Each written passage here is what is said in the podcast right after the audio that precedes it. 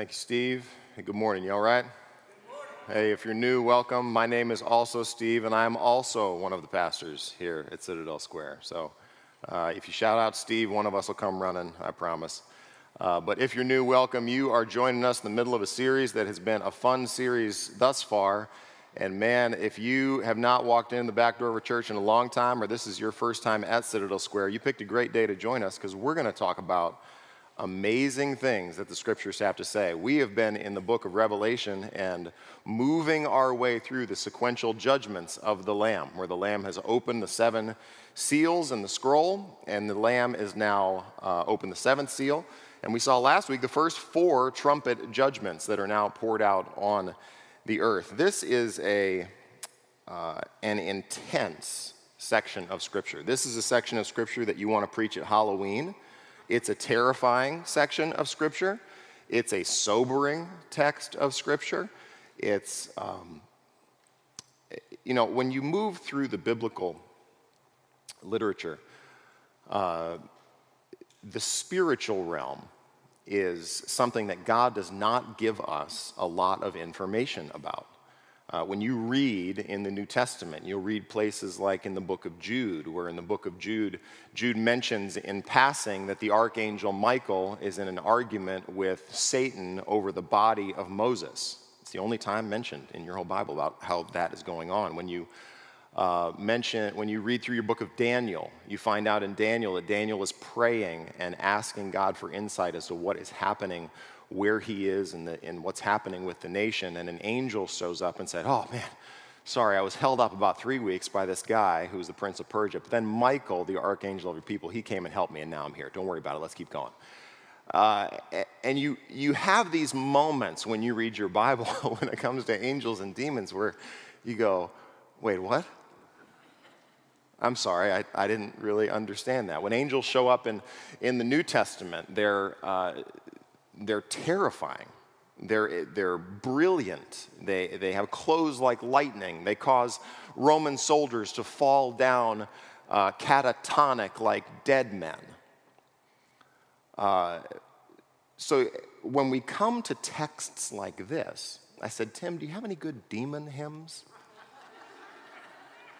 Because how do you pick, how do you pick music for a text like Revelation chapter 9? Well, you see what Tim did. Tim set our eyes and our hearts on the truth of God, who is far above the rulers and powers and principalities, right? That's what, that's what we need to know. We need to know that there's somebody who has total authority and control. Uh, so when we see the spiritual show up, the spiritual, uh, when it shows up, uh, we don't get a lot of information about it precisely because we as humans have a tendency to honor and worship not God, but the spiritual. We live in a time that you may have people say, I'm not religious, but I'm spiritual. I'm interested in spiritual things and spiritual ideas. That when um, our, our young adults are going through the book of Colossians on Sunday nights. And one of the problems in the Colossian church is that people are devoting themselves to, the, to asceticism and the worship of angels. That angels and demons are so glorious, so fantastic. Even John himself will be rebuked by an angel in the book of Revelation because he's so overwhelmingly glorious that John falls down and starts to worship. And the angel says, Hey, stop. I'm a servant just like you. So we're going to face a text here today that is um, scary, for lack of a better term. It, it's a sobering text. It's a text that, that makes, you, makes you look at your book, Bible and go, that's in there? Uh, that's Revelation chapter 9. We're just going to look at the fifth trumpet today, and I'm going to show you why this text matters to us as a church. Because as we've been moving through Revelation, we have elements of time travel where we're looking into the future and we're trying to apply the truths of the future into our present. And I'm going to show you why that matters to you today. Uh, why you should be aware of, um, of angels and demons and what is happening in a culture when we're aware of those things. All right? Buckle up. Let's pray. Father in heaven, we come as uh, men and women under the authority of Jesus Christ and what he has accomplished for us. We don't claim to know what is happening in the spiritual realm. It is, we, uh, as the book of Corinthians says, we see dimly through a glass darkly. But for these few minutes here today, would we lay hold of the truth in your word and may we see things about you that perhaps we haven't seen before? Would we be sobered into the reality of what we're seeing here in the book of Revelation? Would you give us insight and wisdom? Would the, uh, as the Psalms say, would the unfolding of your word give light? So, Father, we come dependent upon a perspective that comes from outside of who we are. So we pray that you would give light to our eyes, that we would understand things about you and your word and the spiritual realm that perhaps we haven't seen before, and that we would live wise in light of these things. Change us and shape us, cause us to draw near to you. We pray that the truth of God that is given to us in your word would be more precious and more dear to us than the things that we so often believe and cling to in this world. Father, give us eyes to see. And we come to you through the person and work of Jesus Christ, in whose name we pray. Amen. All right, grab your Bibles. You're going to need it today. I'm going to make you work for it. Uh, Revelation chapter 9. If you need a Bible, there should be one in the pew in front of you, or take your neighbors. Uh, this is important that you have one today. Revelation chapter 9, all the way on the right side of the Bible. We stopped last week at Revelation 8 verse uh, 12. So I'm going to pick up with kind of a transition verse in Revelation 8:13. I'll talk about that just a minute, and then we'll get into into chapter 9. We said before that uh, the first four trumpets have blown, and the, as the four trumpets are sounded, you had uh, the heavens unload on the earth. Uh, you had hail and stars and lightning and blood, and uh, the seas were, a third of the seas were turned to blood, that the fresh water was uh, embittered, and many people died because of the fresh water. And then you had a third of the green grass uh, all around the planet being uh, burned up and on fire. They were devastating uh, worldly judgments. The first seal judgments come uh, upon kind of, sort of human forces. The first four trumpet judgments come upon from the heavenlies, that you saw the earth uh, in the cosmos now begin to unleash all sorts of stuff upon the earth. The next ones are going to be from the bottom up, so from the heavens, and now this one's going to come from hell, and it's no bueno. Look at Revelation 8, verse 13. Then I looked, and I heard an eagle crying with a loud voice as it flew directly overhead Woe, woe, woe to those who dwell on the earth at the blasts of the other trumpets that the three angels are about to blow. We're, we're not quite sure what the significance of the eagle is. It's, it's enough for us to say that the eagle is flying in mid heaven, it's, it's flying above, in the very place where judgment has just fallen. And this eagle is saying essentially a warning. Anytime the scriptures say woe, Jesus has a, a series of um, woes that he gives to the Pharisees, seven different woes that he says to the the Jewish teachers of his day who, who turn people away from following the truth. But when this eagle is crying out in the heavens, woe, woe, woe, he's, he's crying out that the things that are about to come are devastating. That what comes with the judgments that are about to follow uh, would cause great sorrow and pain. And it's enough for us to say that when God judges the planet, he doesn't do so with his mouth closed that judgments are always interpreted. That the judgments that you see upon the Tower of Babel, upon Sodom and Gomorrah, with uh, Genesis 6 and the flood are always interpreted for us. Amos says that God does nothing without revealing his secrets to his prophets. So that when the prophets of God speak about what is happening, you're able to interpret the wrath of God and the judgment of God that's happening upon the earth at this time. And in this situation, that he does it through an angel. So the angel, or the, I'm sorry, an eagle, the eagle interprets for you what's happening. So nobody is confused that this is the wrath of God. We've seen from Revelation 6 forward that the earth dwellers, that somewhat technical term for those people who refuse to repent and refuse to believe in God, who still live on the earth at that time, they know that where the judgments are coming from. In Revelation 6, they say, Hide us from him who is seated on the throne and from the, la- from the Lamb, for the great day of their wrath has come. We know that this is from God. And here's this angel flying, announcing sorrow and woe for what is about to happen. Look at verse 9, uh, verse 1, Revelation 9, verse 1. The fifth angel blew his trumpet, and I saw a star fallen from heaven to earth. Now, uh, up to this point, some people think this is Satan because he's used what you see as a, a, um, a pronoun here that calls him he.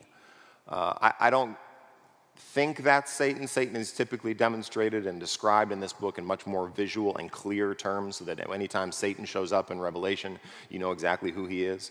This is probably a, an angel, not like the previous star in the third trumpet that falls, that seems to be somewhat of a natural heavenly judgment. This is an angel who falls from heaven and now is given a task. See what it says in verse 1 I saw a star fallen from heaven to earth, and he was given the key to the shaft of the bottomless pit. Now, uh, the bottomless pit uh, is a word in Greek that is used rarely in the New Testament. In fact, it's used probably only three times, one of which is here in the book of Revelation. Another place it's mentioned is uh, Luke.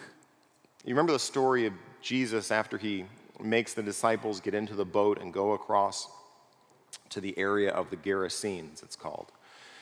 And Jesus comes to the disciples walking on the water. It's a storm. He calms the storm. They get to the other side. He steps out of the boat.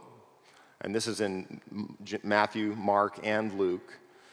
Jesus gets out of the boat and they meet a man who lives among the tombs. And he's naked, he's bleeding, he's crying out, and he's cutting himself. And it says in Mark that as Jesus steps out of the boat, this Gerasene demoniac runs at Jesus. And you can imagine the 11 who are all hiding behind Jesus at this angry, naked, yelling, bleeding man in a dead sprint. And as the, as the Gerasene demoniac falls at Jesus' feet, I'll just read this to you from the book of Luke. It says this this is Luke 8. When he saw Jesus, he cried out and fell down before him and said with a loud voice, What have you to do with me, Jesus, Son of the Most High God? I beg you, do not torment me. For he had commanded the unclean spirit to come out of the man. For many a time it had seized him. He was kept under guard and bound with chains and shackles, but he would break the bonds and be driven by the demon into the desert. Jesus asked him, What is your name? And he said, Legion for, for many demons had entered him. Probably a Roman legion was anywhere from six to 8,000. And here's this man beset by thousands of demons. This is Luke 8:31. It says this, this is what I wanted to draw your attention to. They begged him not to command them to depart into the abyss, the bottomless pit. It's the Greek word A B Y S S O S, abyssos. It, it, it means very simply, an abyss. That's where we get the, the term for an abyss. Now, the abyss is mentioned here in Luke 8, uh, but it's referenced in three other places, although without the technical term. So keep your finger there and, and turn with me to 1 Peter 3. Why the abyss? Why does this place show up here? Why is this a place that demons would plead with the Son of God not to be sent there? What about this place is so terrifying? What has happened to cause demons to be in this place? Turn back to your left, 1 Peter 3 18.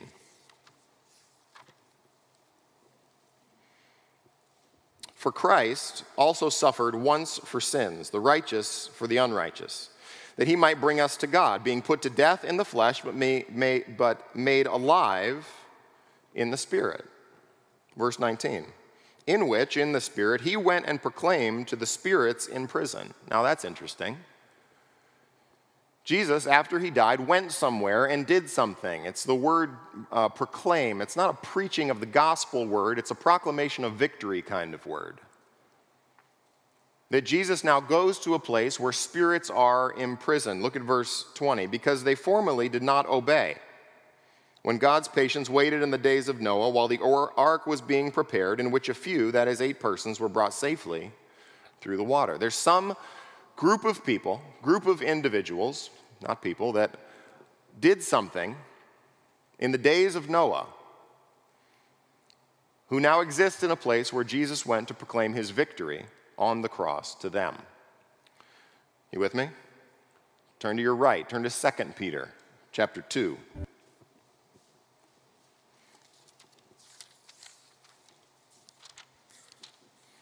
Second Peter chapter 2. Second Peter is all about false teachers. Those who would uh, seek to communicate something uh, other than the truth about the gospel message revealed in Jesus Christ. 2 Peter 2, verse 1. But false prophets also arose among the people, just as there will be false teachers among you, who will secretly bring in destructive heresies, even denying the master who bought them, bringing upon themselves swift destruction, and many will follow their sensuality, and because of them, the way of truth will be blasphemed. And in their greed, they will exploit you with false words. Their condemnation from long ago is not idle, and their destruction is not asleep. This is a serious thing for Peter to call out false apostles, false teachers. Look at 2 Peter 2, verse 4. For if God did not spare angels when they sin, Paul tells Timothy in 1 Timothy 5 that there are elect angels and that there are angels here who have fallen, who have sinned, but uh, he casts them into hell. Uh, Peter uses a term that isn't the technical term for hell. He uses the word Tartarus. In Greek mythology, Tartarus was the place underneath hell. It's not Hades, it's a deeper and darker, more dismal place reserved for only the most wicked of people and demons. So that as Peter writes this, he lets them know that there's a place incredibly deep where angels who sinned went. He cast them into hell and committed them to chains of gloomy darkness to be kept until the judgment. Okay, you following with me? 1 Peter 3, 2 Peter 2. Turn to your right again to Jude. 1 John, 2 John, 3 John. What did these angels do? Look at Jude verse 5. now, I want to remind you, although you once fully knew it, that Jesus, who saved a people out of the land of Egypt, afterward destroyed those who did not believe. verse 6 And the angels who did not stay within their own position of authority, but left their proper dwelling, he has kept in eternal chains under gloomy darkness until the judgment of the great day just as Sodom and Gomorrah and the surrounding cities, which likewise indulged in sexual immorality and pursued unnatural desire, serve as, as an example by undergoing a punishment of eternal fire. Okay, you with me? Spirits in prison, angels who sinned, committed to chains of great darkness that happened somewhere around the time of Noah. Now, let's turn back to the first book of your Bible. Take a look at Genesis chapter 6. Genesis chapter 6 is a, an interesting paragraph because in Genesis chapter 5, you have death showing up on the scene. You have these incredibly long lives that are happening in the book of Genesis. And then you have in Genesis chapter 6, verse 9, you have the flood. But between the long lives being cut short in Genesis chapter 5 and the flood in Genesis 6, verse 9, you have Genesis 6, 1 to 8. Let's look at that. Genesis 6, 1. When man began to multiply on the face of the land and daughters were born to them, the sons of God saw that the daughters of man were attractive. Now, sons of God in the first, in the uh, beginning books of your Bible, sons of God are referred to in the book of Job. Job is an individual whose life happens right around the time of Abraham during the patriarchs. When Job talks about the creation, he says that the sons of God sang at the creation, referring to angels. And here in Genesis chapter 6, you have angels, the sons of God, see the daughters of man were attractive, and they took as their wives any as they chose. Then the Lord said, My spirit shall not abide in man forever. Abide is a word that's a rare word. So this only happens one time here in the book of Genesis, and it's either the word abide Hebrew is all consonants. You have to interpret vowels by the context. And this is either the word abide or the word contend. So either my spirit will not remain in man any longer because of this moment of what happened here, and or my spirit will not fight with, contend with man any longer. My spirit shall not abide in man forever, for he is flesh. His days shall be a 120 years. Verse 4 The Nephilim were on the earth in those days. Nephil is a Hebrew word that means to fall. F A L L, to fall. The I am suffix, seraphim, cherubim, nephilim, makes it plural, that there are those who are the fallen ones who come down and who cohabitate with the women of the day. And these Nephilim were on the earth in those days and also afterward when the sons of God came into the daughters of man and they bore children to them. These were the mighty men who were of old, the men of renown, literally the men of the name, that they have made a name for themselves on the earth. Now, whatever has happened here, this offspring of angel and humans, you with me? This is weird. Isn't it weird? This is weird. Whatever happened here, precipitated the very next verse. Genesis 6 5, the Lord saw that the wickedness of man was great in the earth, and that every intention of the thoughts of his heart was only evil continually. And God says, no more.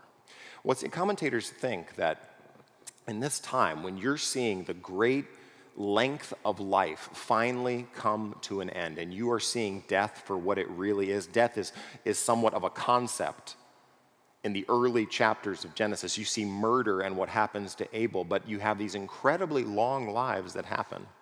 And in genesis chapter 5 you have he died he died he died he died he died he died. And it's as if the, the fallen angels come to man and go i know how to fix this death problem we can cohabitate and create something that will prevent and push death off. And God says, no more. And he obliterates the earth for what happens here. Now, what do demons want? And the question, the answer to that question, really lies back in Luke chapter 8. What do they want? They want the complete dominance and destruction of humans. The Gerasene demoniac is the picture of mankind with no hope in God. And the hope of the Gerasene demoniac passage is that the Holy One of God shows up and directs these demons where to go and what to do. And what do they do? They, they rush into the pigs, the pigs rush into the hillside, and they desire bodies and destruction. Happy Sunday. So come back to Revelation. Here's the abyss. Who's in the abyss? The fallen ones. Revelation chapter 9.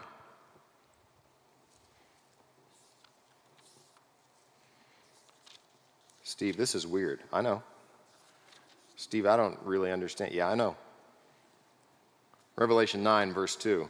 He opened this angel who's fallen with the key to this place of gloomy darkness where angels are imprisoned in chains for what they did back in Genesis 6. Verse 2 says this 9, verse 2 He opened the shaft of the bottomless pit, and from the shaft rose smoke like the smoke of a giant, a great furnace. And the sun and the air were darkened with the smoke from the great from the shaft. Verse 3 Then from the smoke came locusts on the earth. Now, if you have a Bible with cross references, you probably have a couple of places mentioned. You probably have Joel 1 and 2. You have that? You might also have Exodus chapter 10.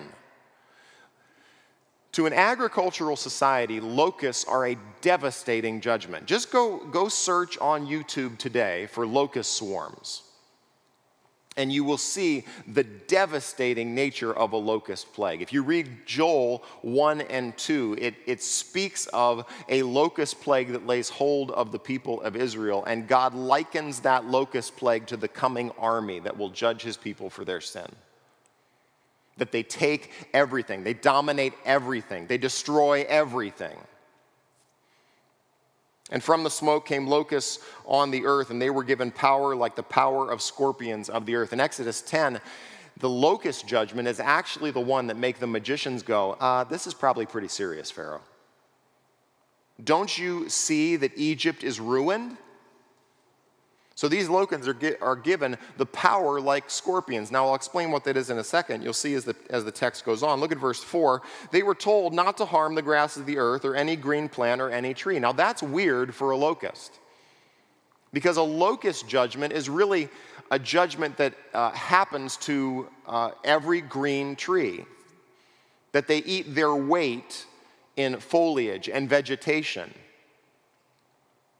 Only these locusts don't touch the earth. So a locust plague is devastating because now your livestock can't eat anything. It's a secondary kind of application to where we lose food and now we experience the consequences of our livestock, our goats, our animals, our cattle now having nothing to eat. They were told not to harm the grass of the earth or any green plant or any tree, but only those people who do not have the seal of God on their forehead. That they are unleashed upon those who refuse God, who refuse the message of his Christ, who refuse the preaching of the 144,000, and like the tribulation saints of their day, refuse to believe what God has said. Verse 5 They were allowed to torment them for five months, but not to kill them. And their torment was like the torment of a scorpion when it stings someone. A scorpion sting is not deadly, except to like very, very small children. The scorpion sting contains a kind of neurotoxin, but they're, they're by and large not deadly stings. They're just incredibly painful. And you're watching now this horde of locusts come up from the abyss who are now allowed and given, just like the four horsemen were given, authority to do something in a certain time in a certain place. See, when uh, God deals with the demonic, Jesus says to Peter, Peter, Satan has demanded permission to sift you like wheat. And uh, but I have prayed for you that your faith may not fail. And when you have turned again, strengthen your brothers. I'm going to use Satan in your life for just a moment to reveal something about you that you didn't know about you. And then I'm going to restore you, and you're going to have a preaching ministry. When the book of Job opens, Job has no idea why he suffers the way he does. You and I, the reader, know why Job suffers, don't we? In Job chapter 1, God speaks to Satan and says, Satan, where are you going? What you doing? He said, I've been roaming around the earth. And God says to Job, have you, uh, God says to Satan, have you considered my servant Job? And Satan says, well, yeah, he's got a hedge of protection around him. I can't touch him because all of his blessing he has from you. But if you let me strike him, he'll turn on you, God. And it becomes this tension in the book of Job. And God says, okay, you can have him, but only up to this far. And then you can have him, but you can't kill him. He gets to keep his wife, he loses his kids. His wife is going to get mad. He's going to get marital. He's going to have marital issues. She's going to say, Curse God and die, but I'm not going to take her away, and you're going to give him boils. And then you get 40 chapters of Job and his friends trying to interpret the pain in his life, where by the end of the book, Job says, I repent. I see you now as I haven't seen you before, and Satan is nowhere to be found. See, God uses the demonic for his purposes for only a period of time. Satan's on a leash, every single demon is on a leash. And when these demons are released, this locust horde is released from the abyss, they're allowed to do something. They're not allowed to touch the green grass, they're not allowed to touch the trees, they're not allowed to touch the vegetation. They're only allowed to touch those people who don't have the seal. That God's judgments are surgical. He knows exactly where they need to go. They were allowed to torment them for five months. How long are they, are they allowed to torment them? 150 days, that's it. They've got certain people for a certain time and a certain amount of severity. Look at how the text goes on. Their torment was like the torment of a scorpion when it stings someone. In those days, people will seek death and will not find it. They will long to die, but death will flee from them. These people will not fall into the hands of the living God, they will fall into the hands of the things that they worship. Paul talks about this in 2 Corinthians. He says, I implied the things that people offer sacrifices to are not God, they're actually demons. And in this judgment, it's as if goes, you can't touch the people with the mark, you can't touch the vegetation. You can only touch these people here, and you can only torment them for five months. And the greatest picture of God's mercy in this moment is two things. One, it's the temporary nature of the judgment. It's only 150 days. And another interesting thing is that God's mercy here is He won't let them die. Well, why is that? Why is 150 days of torment a good, good news, Steve? That doesn't make any sense. But what's happening at this time is the preaching ministry of the 144,000 and the tribulation saints who are now calling out and declaring a message there's a way to be saved from the wrath of God. There's a way to be saved from the anger and torment and torture of demons. And people plead to die, and God says no.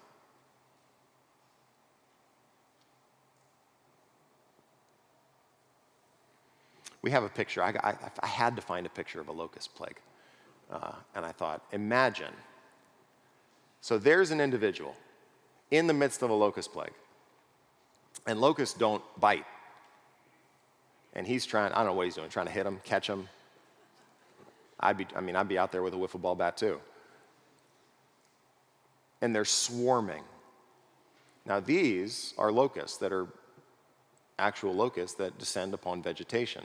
But imagine if, in the restraint of God, they touch no vegetation and they're coming for you.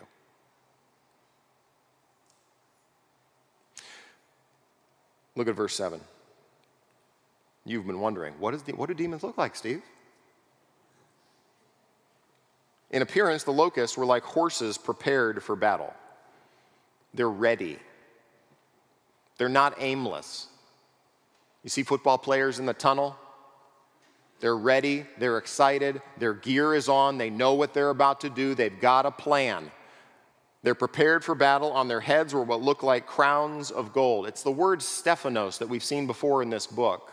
It was given to the rider on the white horse in the beginning. It was given him a Stephanos, conquering and to conquer. That they not only are prepared, but they have an agenda, and their agenda is the total conquering of the people that they are set loose on. Their faces were like human faces, their hair like women's hair, that they have personality to them.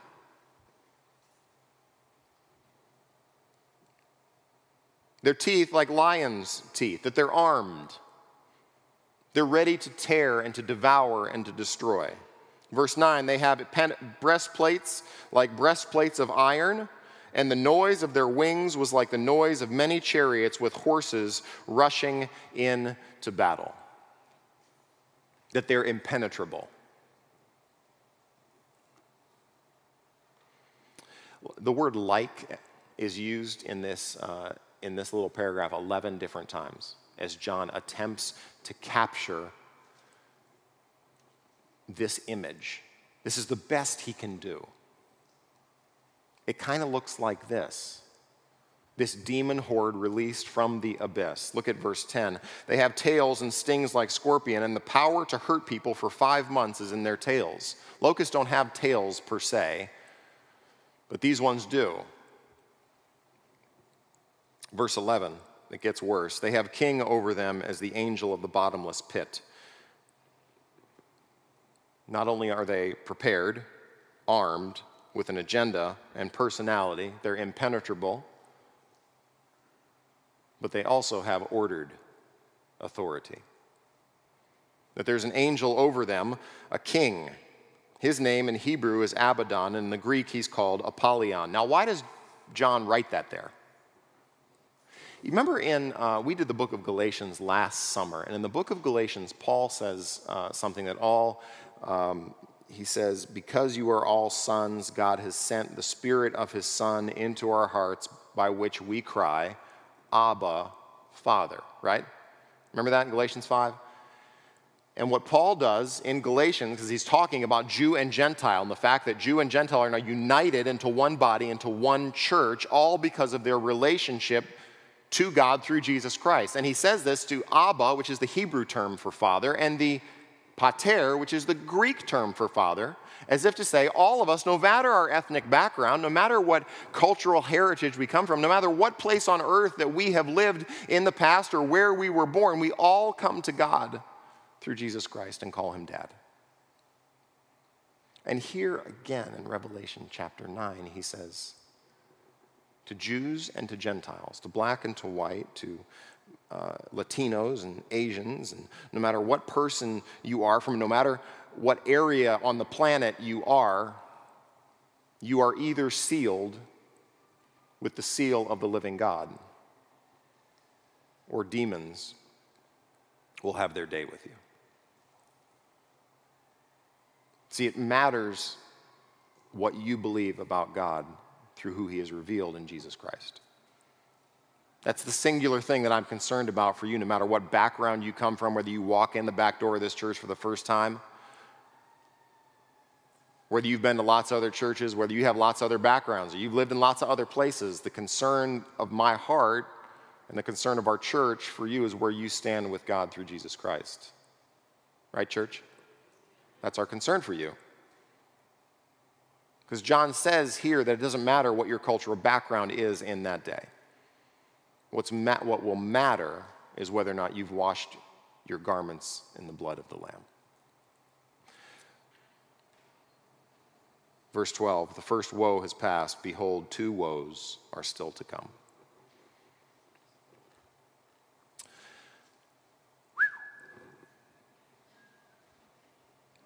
Well, what do you do with that? You believe that? You believe that there are angels incarcerated in a place called the abyss that look like a locust horde with scorpion tails that have the authority to torment people for five months. You believe that in your Bible. Go on the news and preach Revelation chapter 9. Go to your workplace and go, hey, I've got this great text I've been meditating on in Revelation chapter 9. You know what an abyss is? I'm about to show you. See, you've got all the notes now. You can go and lead a Bible study in Revelation chapter 9. So, what do we do with this? Now, in the beginning of your Bible, you have this close alignment between the spiritual and the physical, right? You've got the Garden of Eden. In the Garden of Eden, God walks in the garden in the cool of the day. You've got man, you've got woman, you've got a snake on the loose. You've got the angelic and the spiritual and the heavenly and the divine and the physical and the material all really, really close.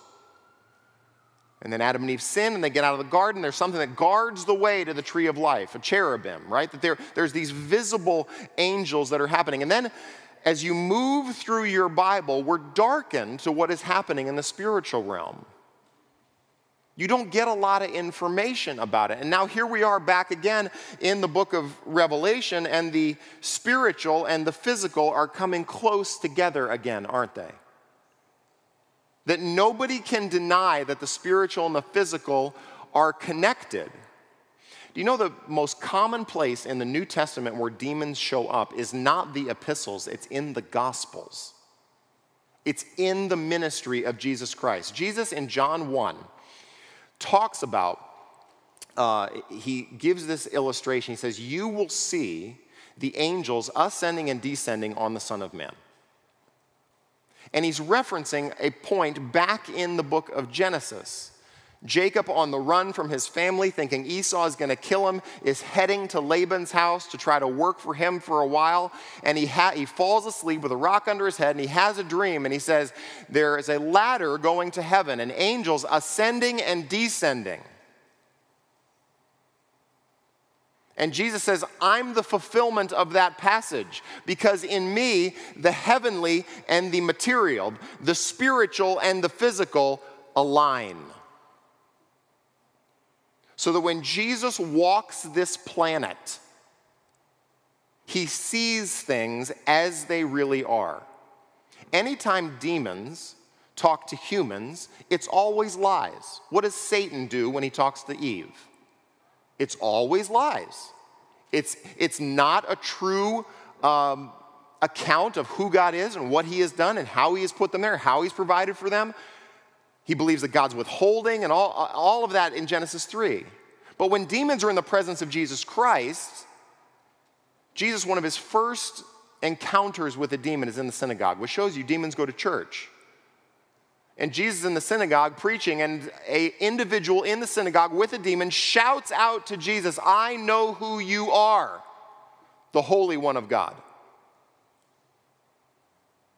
Anytime demons are in the presence of Jesus, they speak the truth. You have to think that the apostles, as they get out of the boat with the Gerasene demoniac, are going, What is this guy talking about? I mean, we saw Jesus do the multiplying of the 5,000, uh, making them bread for the 5,000. We saw Jesus call the wind and the waves, and now Jesus has authority over the demons. Now, this demon is speaking to Jesus accurately and speaking truthfully because, in the presence of Jesus, the demons must speak what is true because the demons see things that we don't see about Jesus and who he is. Now, when you move out of the Gospels, again in the epistles, all the way up to the book of Revelation, things are veiled to us. We don't see a lot of demonic activity, except in one particular place. And this is where I want to spend the rest of our time here and what I want you to think about because in our culture, in our time, demons show up in horror movies. Demons show up in the fantastic. Demons show up in the amazing. But that's not where demons show up in the New Testament. Let me give you some some texts. 2 Corinthians 10. For though we walk in the flesh, we're not waging war according to the flesh. For the weapons of our warfare are not the flesh, but have divine power to destroy strongholds. We destroy arguments and every lofty opinion raised against the knowledge of God and take every thought captive to obey Christ. Well, that's interesting. Ephesians 4, when God says he gives pastors and teachers to the church, it's to the end that we may no longer be children tossed to and fro by the waves and carried about by every wind of doctrine, by human cunning, by craftiness and deceitful schemes. Just two chapters later, in Ephesians chapter 6, Paul says, Be strong in the Lord and the strength of his might. Put on the whole armor of God that you may be able to stand against the schemes of the devil. For we don't wrestle against flesh and blood, but against the rulers, against the authorities, against the cosmic powers over this present darkness, against the spiritual forces of evil in the heavenly places. Paul tells Timothy, the Spirit expressly says that in later times some will depart from the faith by devoting themselves to deceitful spirits and the teaching of demons. 1 Timothy 4 1. So, where are, are demons in our society and in our culture today? It's in every wind of doctrine. Now, I want to end here in 1 John chapter 4. Would you find 1 John 4 with me? This is why the demonic and the spiritual realm matter to you. And this, this is how we know in 1 John 4 that in fact, demons are active and consistently active in our culture and in our world and in your life.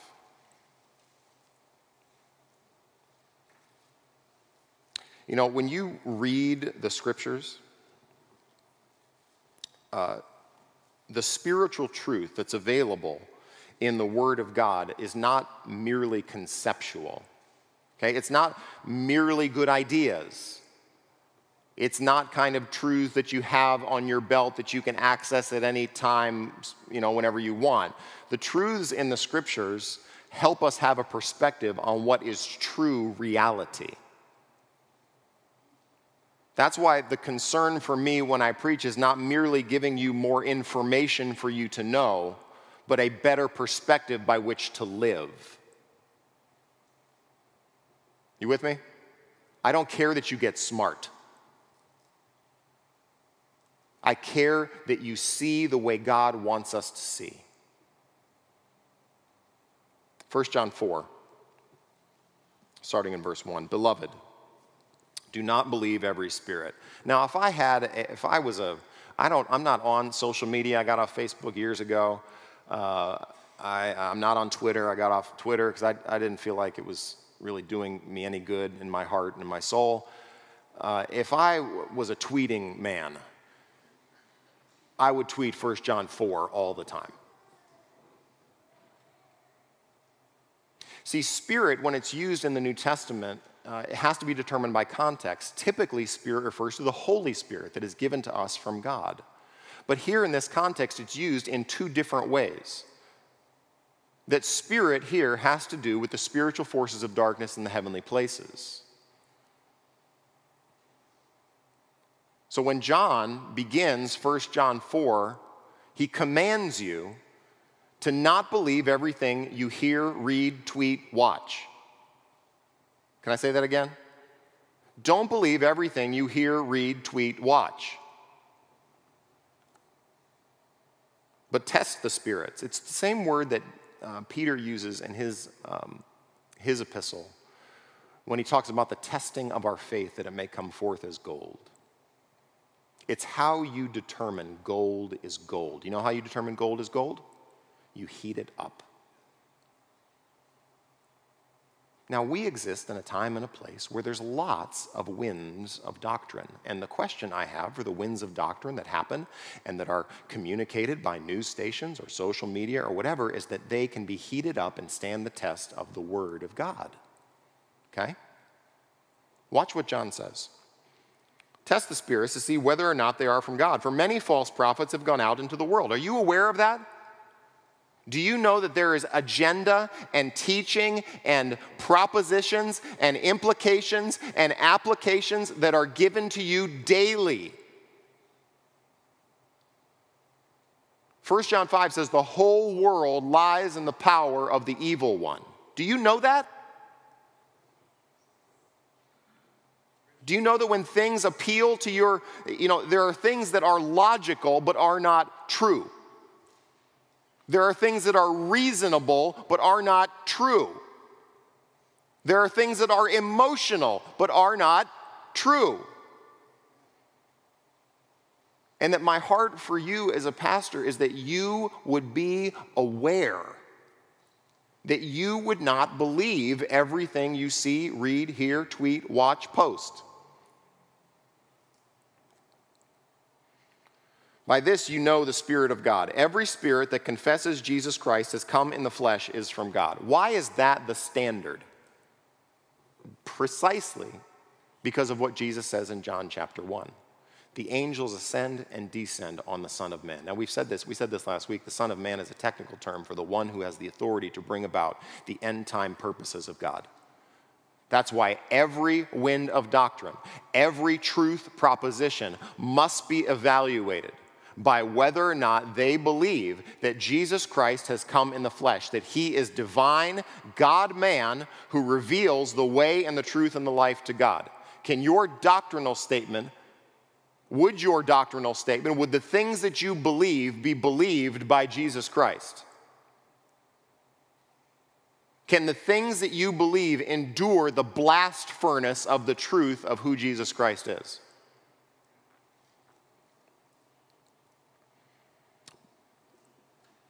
Verse 3 Every spirit that does not confess Jesus is not from God. This is the spirit of the Antichrist. You want to be a good demon?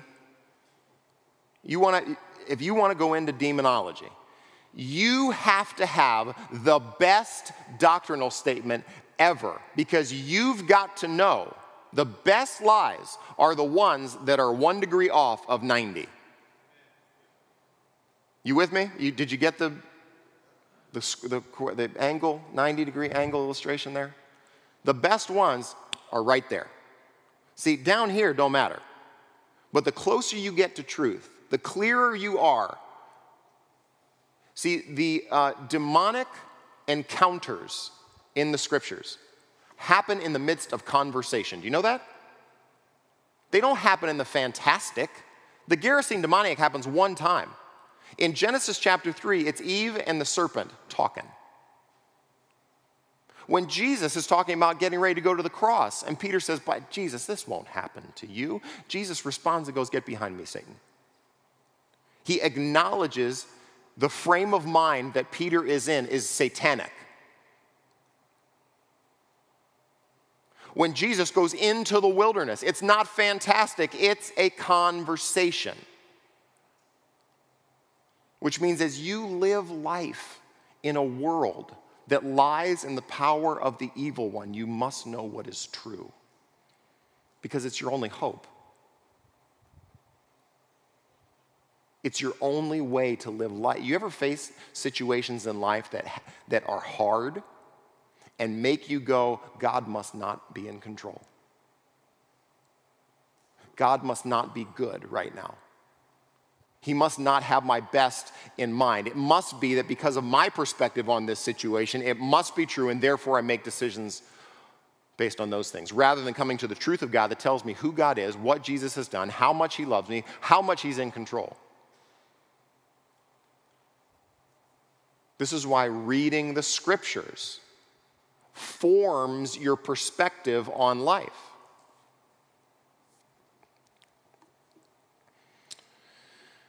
This is the spirit of the Antichrist, which you heard was coming and now is in the world. Little children, you are from God and have overcome them, for he who is in you is greater than he who is in the world. Amen? He who is in you is greater than he who is in the world. What are we talking about in context? We're talking in context about knowing the truth, not you being a stud.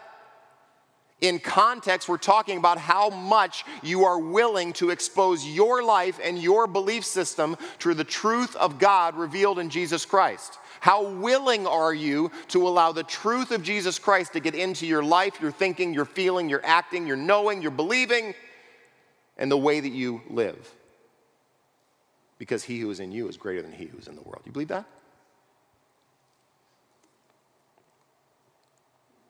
They are from the world, therefore they speak from the world, and the world listens to them. You know, I, I may be a little bit contrarian. I know I'm not on social media. That may be a little bit of a, you know, I'm, I, uh, I, I'm not a big fan of things that are popular. Maybe I'm just, you know, I'm 40, I'm about 44, and maybe I'm just a little grumpy. Okay, I'll give you that. But anytime people tells me everyone is saying and everyone is believing, you know what I say? I go, uh-huh. Because popularity is no evaluation for truth. John says, they are from the world, therefore they speak from the world, and the world listens to them. Which means the standard of good preaching is not whether or not it's popular. The standard of good preaching is whether or not it's what? It's true. I don't have to be popular, but I gotta be true.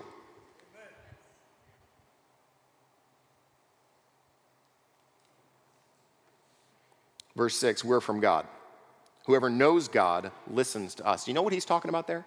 Us in the book of First John. Go read First John 1. It's the apostolic truth.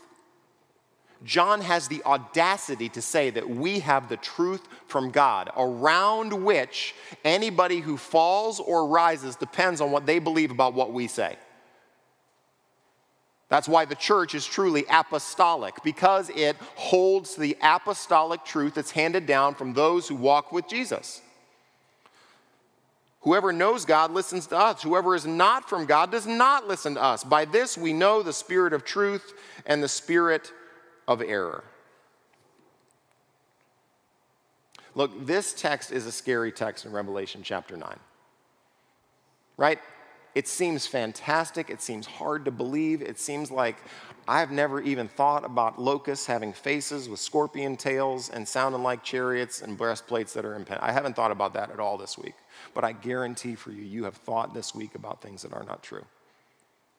You've made decisions about things in your life based upon propositions that have implications that lead to applications in your life about things that are not true. In 1 John 5 it says that Jesus has come to give us understanding, to know him who is true. You believe that? That Jesus has come so that you would be able to know yourself rightly. You would be able to see your culture clearly and make decisions based upon what is actually true. And that's the greatest hope for us as a church. is that we're not confused. We don't have to be deceived, but we can see life rightly through the lens of God's word because He's trustworthy, because He's to be depended on, because He doesn't lie to us ever. He's totally consistent and totally faithful. And He knows who we are and what we struggle with and how we live life in a world that lies in the power of the evil one. And He loves us enough to tell us what is true. Amen? Father in heaven, we give thanks for the text like this that sobers us to the reality of what is behind the veil. Father, we need to be reset in these ways. I pray now for people who are believing things wrongly about you, who are discouraged because they're believing what their eyes see or what demons say. That we live in a time and a place where the winds of doctrine are, and deceitful schemes are strong. We pray that as a church we would not be carried away but the truth of God would order our hearts, would order our minds, would allow us to see things rightly and make decisions wisely. Father, that we would cling to your truth. That the church here at Citadel Square would be, as Paul tells Timothy, a pillar and foundation of the truth that it would be our source of life, that it would be our hope, that in times where we are discouraged or despairing or deceived, that we would come and run again to your word. Father, encourage us. Remind us of your great love for us as we look into your word and shape our hearts, our minds, our speaking, and our acting. We pray this in Jesus' name. Amen.